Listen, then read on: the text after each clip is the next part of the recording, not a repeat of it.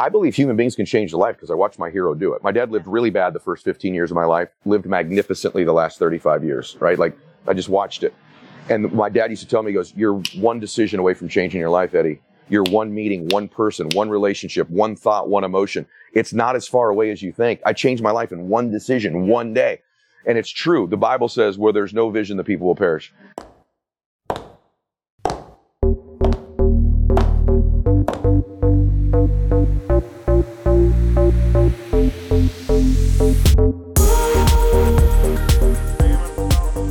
Hey, it's Emily here.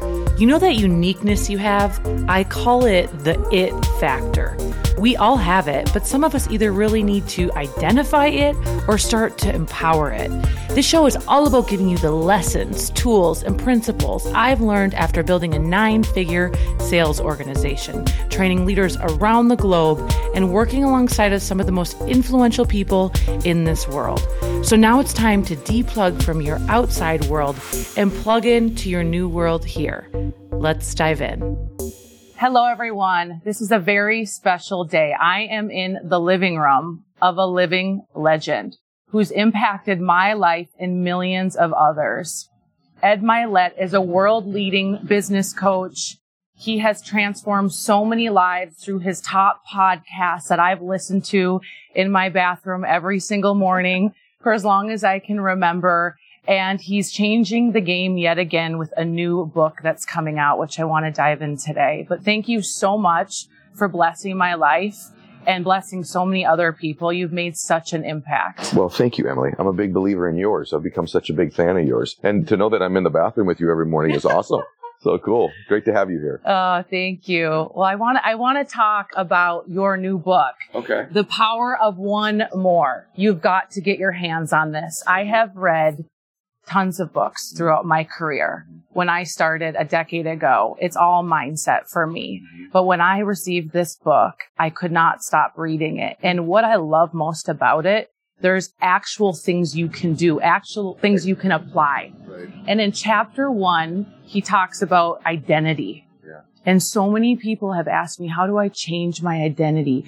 I came from nothing. You know, how do I change that? And you articulated it so beautifully, talking about the triad. Thank you. So can you expand upon that? My favorite part of the book, actually, that's why I put it first. So identity, by the way, is really an important thing because it governs everything in your life. It's the thoughts, concepts, and beliefs that you hold to be the most true about yourself. And it's like, I use the analogy all the time of a thermostat. It's like a thermostat sitting on the wall of your life. So if you're set at 75 degrees, whatever happens externally doesn't matter in a room. If it's 75 degrees, the air conditioner will cool that room back to the temperature. That's how identity is. And so that's why so many people struggle, because maybe they're in a great opportunity. They're in a great company, great tools, great leadership. The product's incredible. And they start to get all these skills that are 150 degrees worth of skills. And maybe they even produce some results.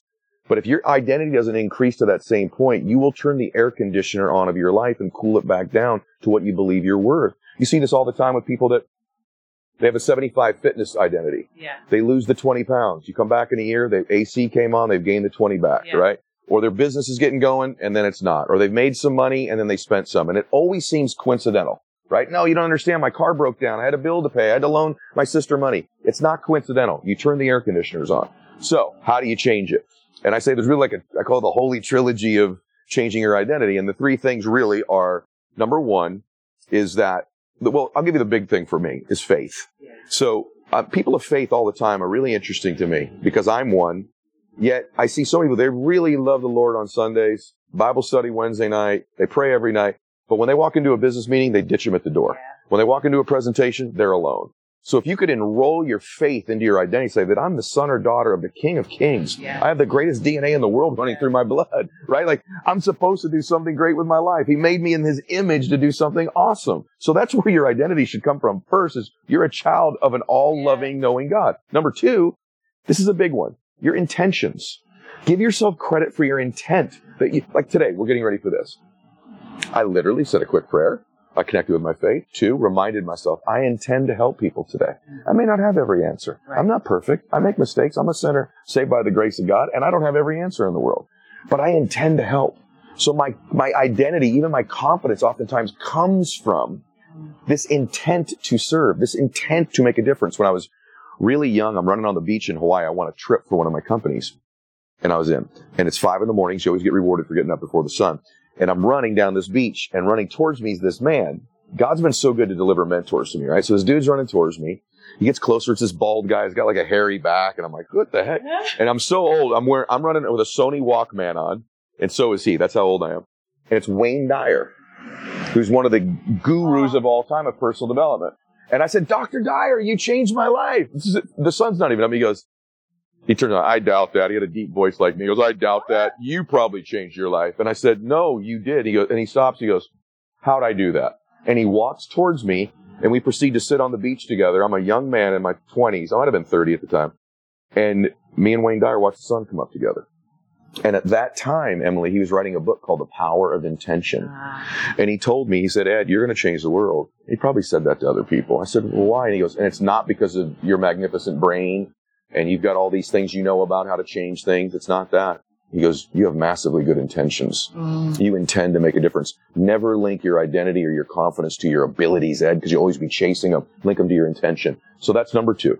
And then 3rd is association. Yeah. It's the power of association. If you're a 75-degreer and you begin to be around people that are at 100 or 150 degrees of whatever it is you want, they heat you up. And by the way, the heating is better through proximity. The closer you are to them, the more they can heat you. And you have different thermostat things. It could be money, could be happiness, could be bliss, could be wealth, faith.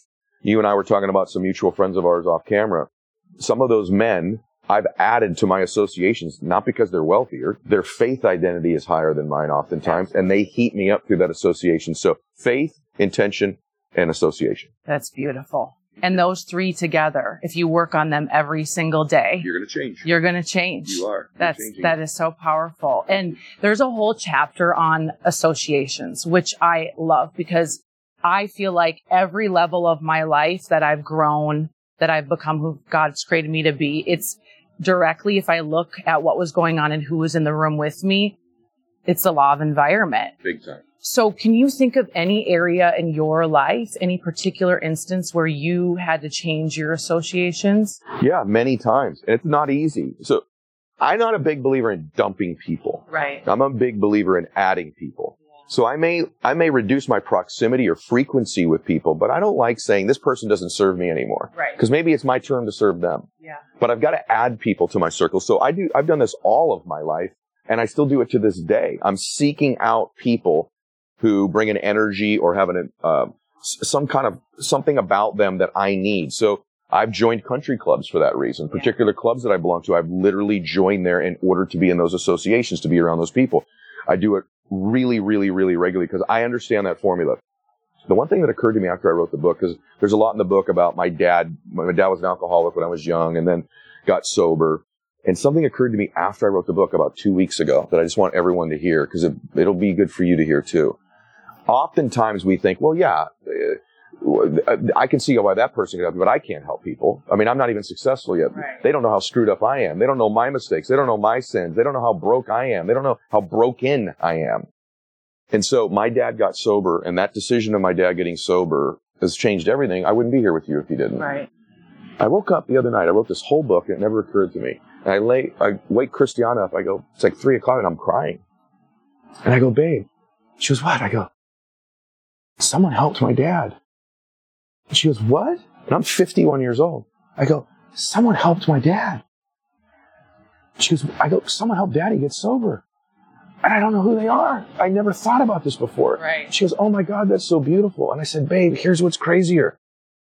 Do you know what qualified this person to help my dad? How screwed up that person was. Yes. The fact that they were also an alcoholic and a drug addict at some time, that they made a mess of their own lives. Yeah. Their mess qualified them to help my dad. This imperfect human being's mess, their experience, their gifts is what qualified them to help my dad. So many of us think all the time, I'm not qualified, right? Your mess is probably what qualifies you. And here's the good thing anyway. God does not call the qualified. He qualifies the called. Amen. That person was called to save my dad, to save my family. There was nothing remarkable about them. So this notion that somehow you have to have all this stuff together to help other people is a complete flaw. I've helped millions of people because that person's mess helped my dad get his life together. Just occurred to me. That's absolutely beautiful. And this book is dedicated to your late father. It is, yeah. And it's so inspiring, the messages throughout the book, the man that he was. And it really helped me, the story in the book, and you share this. I've heard you share this before, your upbringing, yeah, what you've been through, and then the transformation that happened within your dad and your whole family. And the philosophy that he has of one more. Can you talk about that a little bit? The whole book's that. So my dad had tried to get sober many times. And I don't know why today it makes me emotional for some reason, because I've talked about this before, but I'm almost 15. My dad's, we're going to a Little League game, a baseball game, and my dad's crying driving me. I've never seen my dad cry before or after. And I'm like, what's going on with Dad? He pulls over and he goes, Eddie, I'm going to quit drinking. I'm going to try to quit drinking one more time. And I remember him saying one more time. I go, Daddy, what would be any different? Because he tried a lot of times. He goes, well, your mother's told me that I have one more chance. I keep hearing this one more. And if I don't, I'm going to lose my family. And your sisters and you deserve a dad you can be proud of. And your mom deserves a husband she can respect. So I'm going to try to get sober one more time. There's a whole chapter in the book called One More Try.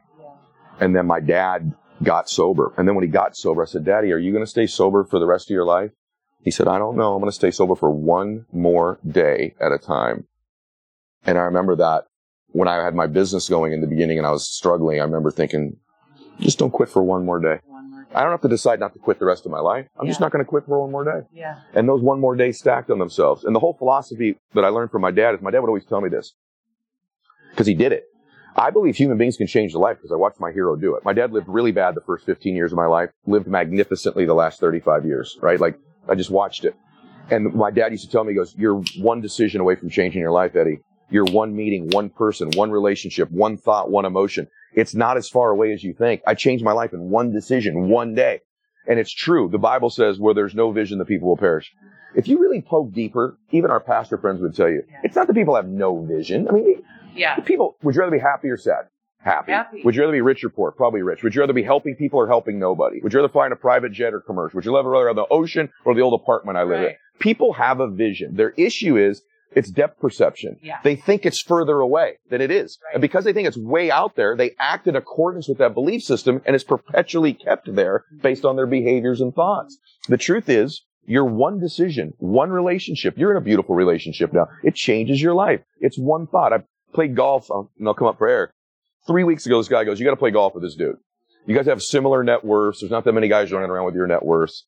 I go, okay, I don't really want to, but I'll do it. So I show up to the first tee and he goes, oh, Ed Mylett, I'm a huge fan. I can't wait to spend the next 5 hours picking your brain and learning about you. And I go, bro, that ain't going to happen today. Yeah. I want to know about you. Yeah. I always do that. I already know about me. Tell me about you. And he goes, we can do it on the first tee box. I said, okay, go ahead. Give me your story. He goes, 1986, I loaned a guy $50,000. So does my best friend. A week later, my friend gets cold feet, says, give me the 50 grand back. He gets the 50 grand back. I don't. I keep the loan. It turned into $750 million. Wow. I said, come on, man. That's BS. Yeah, who'd you loan the money to? He goes, Jeff Bezos. Oh, my God. Look at my arms. I said, you got to be kidding me. One more. One decision. One relationship, right? Now, that's an extreme one. I don't have that. I have a series of one mores that have changed me. But that one changed his life like that. One decision. One relationship. That's so beautiful. Crazy. I love it.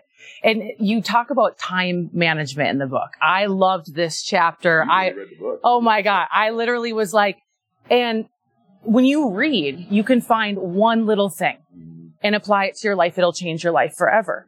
You talked about condensing days. Yes. And suddenly I figured out how to get 21 days a week. Got it. Can you elaborate on that? Yeah. By the way, thank you for the respect of reading the book. It's wonderful to be interviewed by somebody so prepared. That's beautiful. So thank you. In this book, some chapters will resonate with you more than others, right? They're for all different types of people. The one on time's hilarious to me because people are still under this fallacy, this ridiculous belief system that the day is 24 hours. Mm-hmm. That concept of a 24-hour day came up before there was electricity, before there was cars, never mind an internet. So it used to take us months to do. Like if I wanted to communicate with you, I'd have a car to come to you. Right. That was a 24-hour day. Then I had electricity. Then I had a phone. Yeah. Now I have the internet. So what I'd write a report in high school. I have to go to the library, research, and get an encyclopedia. Now my kids just Google it, and 6 seconds later they have the report. So things have changed, yet humans still measure time in 24-hour increments. It's insane how much more you can get done now than you could 200 years ago, 100 years ago, 50 years ago, 10 years ago. So I went, that's stupid. So like about 25 years ago, I go, what would I have to believe about time? I just changed the question. I went, okay, my first day is from 6 a.m. to noon. That's a day. We've all had a morning where we go, I got more done this morning than I have all week. Yes. So that's because the time's valuable. So my first day is from 6 a.m. to noon. And in that day, I try to have as much fun, faith, fitness, whatever. Some days you have, you're just screwing off, right? That's okay. I might have a day where I screw off. Right. But I'm out of appointments, contacts, and I shrink time. Then I got another day, noon to 6 p.m. That's a new day. Same thing. Appointments, meetings, making money, fitness, fun, whatever it is. And then 6 p.m. to midnight. What happens is at the end of the first day, like most people do at the end of the day, I take an inventory right around noon. What did I get done? What didn't I get done? What am I accountable for? What efforts do I need to redouble? What did I miss? So I've shrunk and bent time to measure it differently. And so over time, now I'm getting 21 days a week. You're getting 7. You're going to compete against me, right? Look at it. Look at a year. In a year, how many more days do I get than you? I'm ending up with over 1,000 days a year. You're getting 365. You're going to get smoked. And the other thing is, now because time is so valuable, what's rare and is valuable. That's why diamonds are worth more than paper. So I've made my time valuable. So even if you're not, you all of a sudden are a more valuable person because of the way you measure time. The other thing is, this idea that meetings need to be an hour long is like an old, antiquated concept. I have lots of 20-minute meetings. I have 4-minute meetings. My staff knows, is this a 4-minute? It's a 4-minute. Yeah. They got one question. So I become more valuable because of the way I've bent time. And it's just, by the way, more fun with my family, more fitness, more everything. So I run those days instead of this stupid idea that it's 24 hours in a day. That's insane. Stupid idea. Yeah, when did you figure that out? 25 years ago. And you just picked here's what's amazing about you. You've probably picked, I would say, 2 or 3 of the things that have made the most impact in my life. Identity changing is a huge thing. And then the way I've managed myself and my time is just massively different than what most human beings have done. Because I really am not that gifted of a person. And then what's ironic about it is, I would say this too, that share with everybody is, I do have 2 or 3 though. And so does every human being. My 2 or 3 I've made hundreds of millions of dollars with and helped people. Is I'm good at being present with someone and reading them and listening to them and seeing. We can call it gifts, but if I'm a Christian, I'll just tell you, I look for Jesus in people. Yeah. I want to see the Christ in you. Like with you, it's obvious. God gave you this amazing voice and this heart to serve people, right? And this high intellect level that you have. He wrapped you in a beautiful package too, right? So like you love the Lord. Like you have these amazing gifts. Of course you're going to change the world. Of course you are, right? And I have that gift. But here's what it came from. I have an alcoholic dad. Yeah. And so when I'm 5 years old, I had 3 sisters and a mom. I had to figure out and read which dad was coming through that front door. So as a 5-year-old little boy, daddy would come through the front door. I had to read him. Is his tie disheveled? Is his hair messed up? How's he walking? What's his physiology like? Is he talking slower? Because if he was drunk, my sisters probably should go upstairs and mom should go take a shower. And I could read him. It got so to the point, Emily, where I could tell by the sound of the key in the front door if he was sober or drunk. If it struggled to get in the lock, I knew he would probably have been drinking. Yeah. And if it went in really smooth, he was probably sober. And then my second skill would kick in. Talking. That's if he was drunk. Hey, Dad, I'd grab his hand. I had such a good day at school. Let me tell you what I did at baseball. And I would talk him into a better mood. Yeah. I've made hundreds of millions by being exceptional at reading people, being present with them, and being able to communicate. I don't have those skills if it wasn't for that pain. Napoleon Hill says in Think and Grow Rich, on the other side of temporary pain, you are introduced to your other self. Yes. I've had that other self introduced to me since I was 5 years old. So whatever that pain is you're going through, don't make a permanent decision on a temporary circumstance because there's another self waiting for you on the other side. Thank you for sharing that. Yeah. That really deeply moved me. Yeah. I think we can relate in a lot of levels. When you were talking about your childhood, I flashed back to mine. Really? And I really feel, we've heard this so many times, it's not happening to you, it's happening for you. But when we're talking about these things that make you so unique, I like to call it your it factor. Yeah. And I like to extract the it factor out of people because everyone compares themselves. I'm like, no, you are divinely, uniquely created. You have an it factor. And it's so beautiful to know that you know your it factor. I do. It took me a while to know it. Yeah. And that's what I would ask everybody, because you're great at this too. What is yours? Like, don't be humble. Is it your kindness? Is it your intellect? Is it your humor? Is it your beauty, your kinesthetic touch, your patience, your resiliency? Start to do a little of that. There's 2 or 3 things you know that are about you. And by the way, you'll never be as good at being someone else as them. So you're going to lose that game every single time. The cool part is no one's ever going to be as good at being you as you are. And these gifts combined with your life experience make you one. That's the power of one more human. At the root of it, the power of one more is one more human helps one more human. And that's the power of the whole book. That's the power, and it's the ripple effect across the world when you step into it. Yes. One of the chapters, you talk about how to ask better questions, ask yourself better questions. Right. The quality of your life is the quality of your questions. Mm-hmm. Obsessed with this chapter. Yeah. I was discussing this with my partner, and I was saying, okay, not only do we need to ask ourselves these questions to be so introspective, but we need to ask each other these questions. Ooh, you know, how deep could you go in a relationship if you actually do this? Yeah. But what I was thinking about as I was reading it, because recently you've gone through transition with the loss of your father. We all go through times where you're like, why is this happening to me? Has it been challenging for you to ask yourself questions about like, what do I do with this now? Yes. It's not the mean. Tony talks about this a little bit. I approach it slightly differently, but yes, it is challenging. And that's why we have to have tools. So yes, it's not the event of our life that defines us.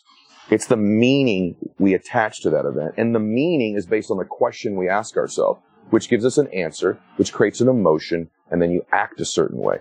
So, for example, there was a car accident out in front, God forbid right now, and someone passed away. You and I ran out of here to go hear it. Someone passed in front of us. That's an event. My meaning would be, this is a tragedy. Right. I can't believe I've witnessed this. How am I going to get this out of my head? So probably for you. Mother Teresa, same exact event. She'd run out there and say, thank you, Lord. This is the honor of, she said it was the honor of her lifetime to be with a human being as their soul leaves their body and goes to heaven. Same exact, that's an extreme event. Same exact event, different meaning, different question asked, different emotion. So it's the quality of the questions we ask ourselves. So like as my dad was dying, This is the hard question to ask yourself. It was terrible. I'm watching my father suffer. I'm going to lose my dad. His grandchildren are not going to know him at my age. So I would ask myself, what do I need to believe about this so that it would serve me? What do I need to believe about this? What do I need to believe?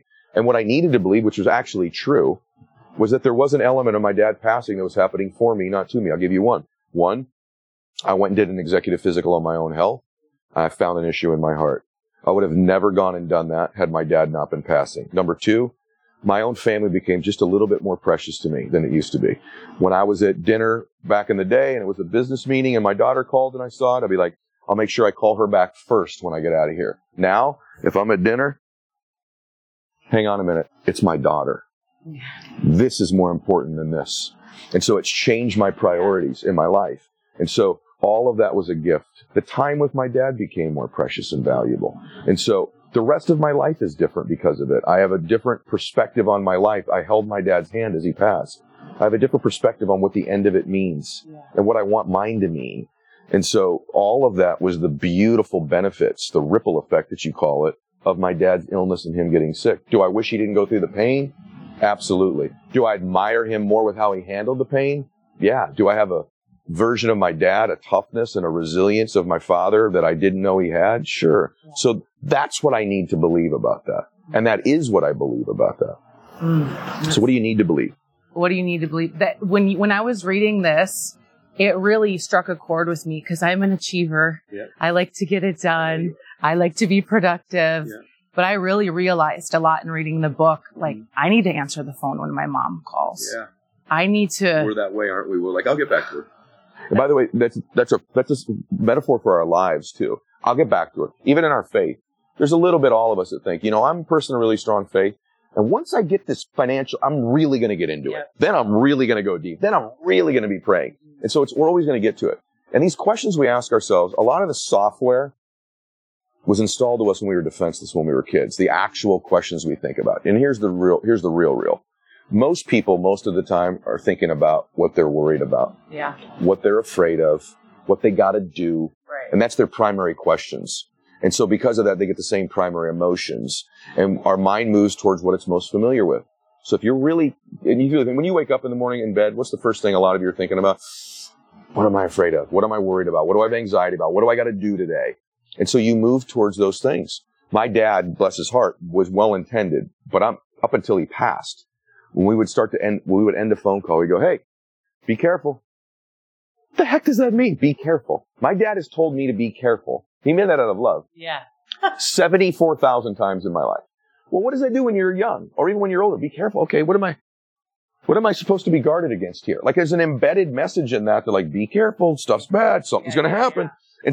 And then I wonder when I'm a 45-year-old man and I think about what I'm worried about all the time. Right. Well, I got to be careful, right? No, you don't need to be careful. What a bizarre programming to put into another human being. I love him, but he said it over and over again. And we all have these things that we do. And so what you got to do is take an inventory. What am I asking myself most of the time? What would I need to ask myself? And then I give you the questions in the book that you should consider asking. Think about what you're thinking about. Right. Powerful. Right. And what is thinking? Thinking is the process of asking yourself and answering questions to yourself. That's what a thought is. So you can change your thoughts by changing the question. Mm, so good. That chapter alone will take someone to another level. It will. Absolutely. Something I admire about you, and I believe this is what pulled me to you as a mentor from afar, who I feel like is a friend. You shine your faith. You are so authentic. And I don't like that word because it's so overused. Yeah. But you are raw on all facets. And I have noticed, like even in the book, I'm like, this is so solid because my favorite book is the Bible, is scripture. When people ask, what's the book that'll change your life? It's the, this will heal you, this. And you talk about your faith and the way you explain it. And I've even noticed in just your speaking, you share that. Was that always there, or did it grow with wisdom? It grew. Something occurred to me. I used to think I'm not qualified to talk about my faith because I know how messed up I am. And then I realized at some point, I'm saved by God's grace just like all of these other folks are. I'm not perfect. So that was one decision that I made. And then, like any human being, I have a relationship with God. Yeah. Sometimes it's better than others. Yeah. Sometimes I have doubts. Sometimes I'm mad. And I think that that's okay. Like I'm in a relationship that's growing all the time. It's not always just like this. Yeah. And that was the hardest chapter for me to write in the book. I wrote a chapter on faith. I think the faith chapter took me the longest to write, maybe than any of them combined. And it was for this reason. I want to be bold with my faith and at the same time not be judgmental about those who don't share it yet. Yeah. And so that's the rub, right? And I'm also an energy guy. I'm a science guy. So I believe in quantum energy. Yes. I believe that you can plug into a vibe. Why do we like each other? We feel each other's energy. There's a frequency, right? And so there's these camps. No, I'm faith-based. No, I'm science-based. My faith confirms science. I just happen to believe there's an all-knowing creator of the quantum energy that we all feel, the vibrational frequencies that we feel. And so I plug in energy all the time. But I'm saved by Jesus Christ and above everything in my life. I can't write a book about how to be happy and successful and go, oh, here's all the things I did, when I know there have been many times in my life that I cannot explain to you with facts what happened. My only conclusion is that as I was working my butt off, there were entire times in my life where the Lord just literally picked me up, put me on his back and carried me for a while. And I wake up and he puts me back down in a better place. And if I don't acknowledge that, then I'm lying. I'm lying. And so I have to be me.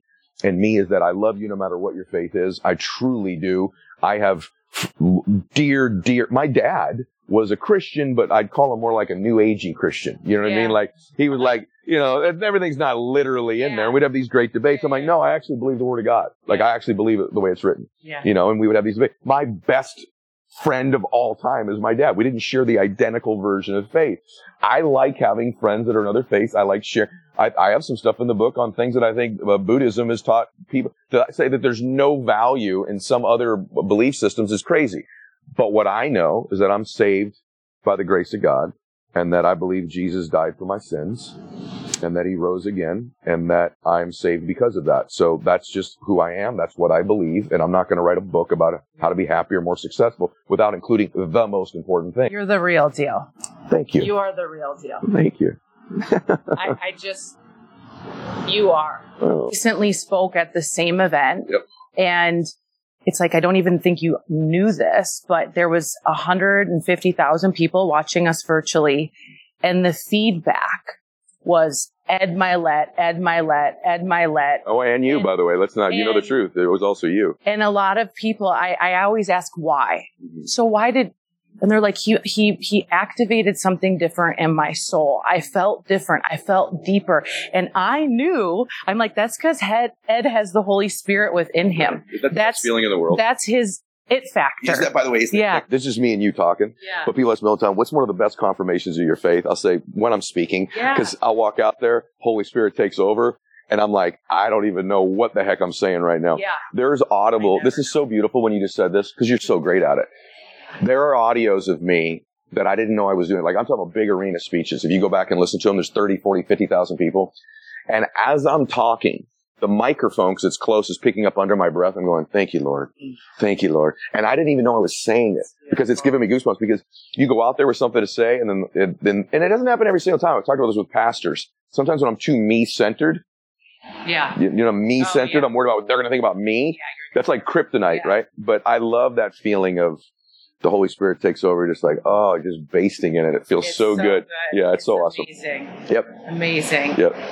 One of the other things that was in the book is all about high standards. Yeah. And this to me, like, I love sports. I love sports. I love football. And you talk about Nick Saban, who is like, he's what, 80% of games out of the 300 winning streak, crazy. Just a different mindset, a different mentality in this switch. And I loved in the book, he talks about how most people, you know, when you're practicing anything, a speech, a sales pitch, it's like, you know, I'm going to do this until I get it right. Yep. Right. Yep. And the switch is I'm going to do this until I can't get it wrong. Different standard. And I was like, boom, frick. Mike. So what area in your life do you practice this? A lot. And I do it in most every single area because in life you don't get, look, if you set goals, you might get 20% of your goals. And eventually, inevitably, you will always get your standards. And so I'm one of these people, like, I have to practice at something a lot to reduce my level of, people say, I have a chapter in the book on emotions, and I make the point that I don't think there are negative or positive emotions. I think there's just emotions. Now, the dosage level is what matters. But to have a life with no fear, well, look, say you had no anxiety or worry about today's interview. Didn't a little of it cause you to prepare more? Of course. Right? So I want some fear. Yeah. I just don't want fear to own me. I don't want it in a huge doses, but they gave us fear so the T-Rex didn't eat us, right? Like there's reasons we have fear. Yeah. Fear causes you to focus. Anxiety causes you to focus. So for me, I like that I have a little bit of those emotions, but I don't want too much of them. Yeah. So preparation and practice reduces my anxiety level. I know me so that I can execute. And so in about every area I'm that way. I would say that maybe recently I did a transformation of my body, probably too dramatic than it probably should have been. I lost 40 pounds in 90 days just for the mental challenge, but that took tremendous preparation and standards, like of my food and the discipline and the calories and all this other stuff, which I'll never do again. But so about every single area I try to practice that standard that Coach Saban talks about. And my friends that are great at things have higher standards. End of story. They don't have bigger goals all the time. They have higher standards. Yeah. So powerful. Yeah. 19 juicy chapters of this book. So applicable. Thank you. And why I love it is because it's about creating more happiness and fulfillment, right? And it's about action. So many times we read things, it's all one philosophy and it's great, like mindset, of course, but both together. Yeah, I love Think and Grow Rich. Yeah. I love it. But you don't think and get rich. You don't. You got to do stuff. You got to act. You got to do stuff. You got to work. Right. And you got to do stuff. And a lot of it, like most books you read, and I don't mean this as a negative. Yeah. I kind of do.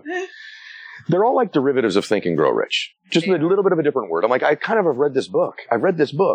So I wanted to write one that's, what do you think and do in congruency? What's the thought? What's the action that actually creates a change? And I came up with what I know so far in my life.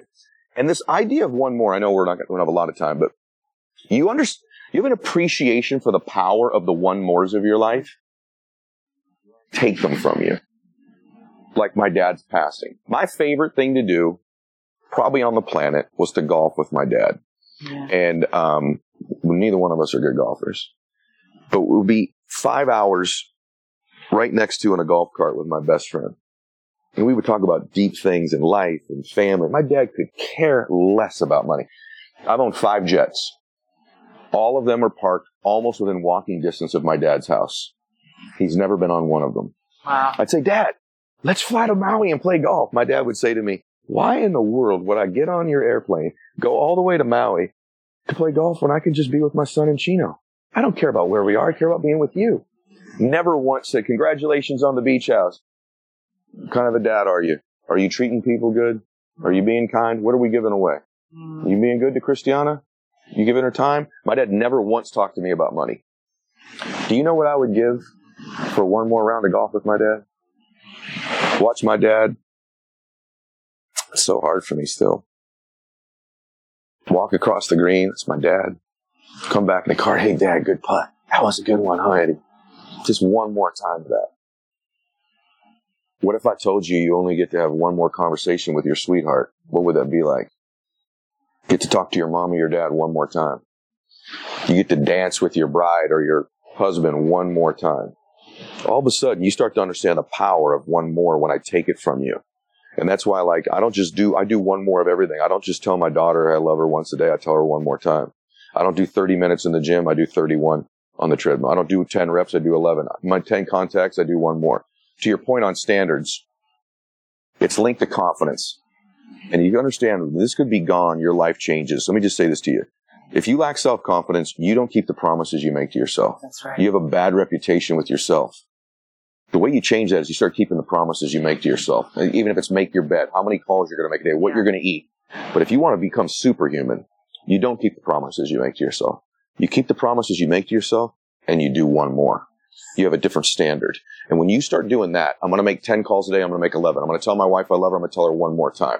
You start doing that. I'm going to text 5 friends and tell them I care about them today. I'm going to do one more. You start keeping the promises you make to yourself and do one more. You become superhuman. You start to transform yourself into somebody that most people will never be. But ironically, the person you were born to be, you were capable of becoming. And so don't take lightly the fact that most of you have one more day. That you can tell your sweetheart you love her one more time. What if you had one last podcast, one last meeting? When you walk into that next appointment, what if it was your last one? How would you handle it? How would you want it to come across? Just start thinking about the one mores. That is so powerful. Yeah. Drop the mic there. That concept, if that doesn't make you rise in your chair or get you excited, because when you're honoring what you actually want to do, what you say you're going to do, you're going to live in congruency. You're going to live a higher frequency life. You're not going to lay in bed being like, I shoulda, coulda, woulda. One more. Hashtag one more. It's the one more challenge. I want to thank you. I love you. I think you're incredible. I'm so glad we've met now. Me too. Officially. We're going to know each other a long time. Thank you for being a mentor to me, to so many. To someone I could admire, deeply respect. Thank you. And this book is going to change the world. It's going to change the world. And I'm so excited for you to get a copy. Where else can people follow you, connect with you? Anywhere on social at Ed Mylett, which is ED MYLETT. There is a website. When you buy the book, if you go to thepowerofonemore.com, we create like a bunch of tools and stuff on there for you as well. So go there. Anything you do to get involved with me, I'm just here to help you. I have nothing to sell you, just a book. There's no upsell. There's nothing else. Just want to help you. Follow Ed. I don't follow and consume a ton of content, but I am sure to watch him always because I get value from you. Thank you. Value. Thank you. You are a gift. So are you. I'm so grateful we know each other now. Thank you so much. Thank you for listening to this episode all the way through. I hope and pray that you are feeling as moved, as motivated, and really just heart wide open. That is exactly how I felt during this entire interview. So now Ed and I just have a simple request, which I'm sure you've already done it, but if you haven't yet, please go order a copy of your book, The Power of One More. You can head to thepowerofonemore.com. You can head anywhere books are sold, get a copy. And I recommend grabbing a couple extras for those that you love, or maybe even, you know, your partners in business, grabbing a copy for them, because this book is truly game changer and it is going to help everyone in your life. And then go ahead and follow Ed Mylett and myself at It's Emily, and tag us both in reading this and sharing this episode. Share this with 5 friends today, because I know it is going to bless their life. And lastly, if you would go ahead and rate and review this episode, I would greatly appreciate it. Many blessings to you. We'll see you soon.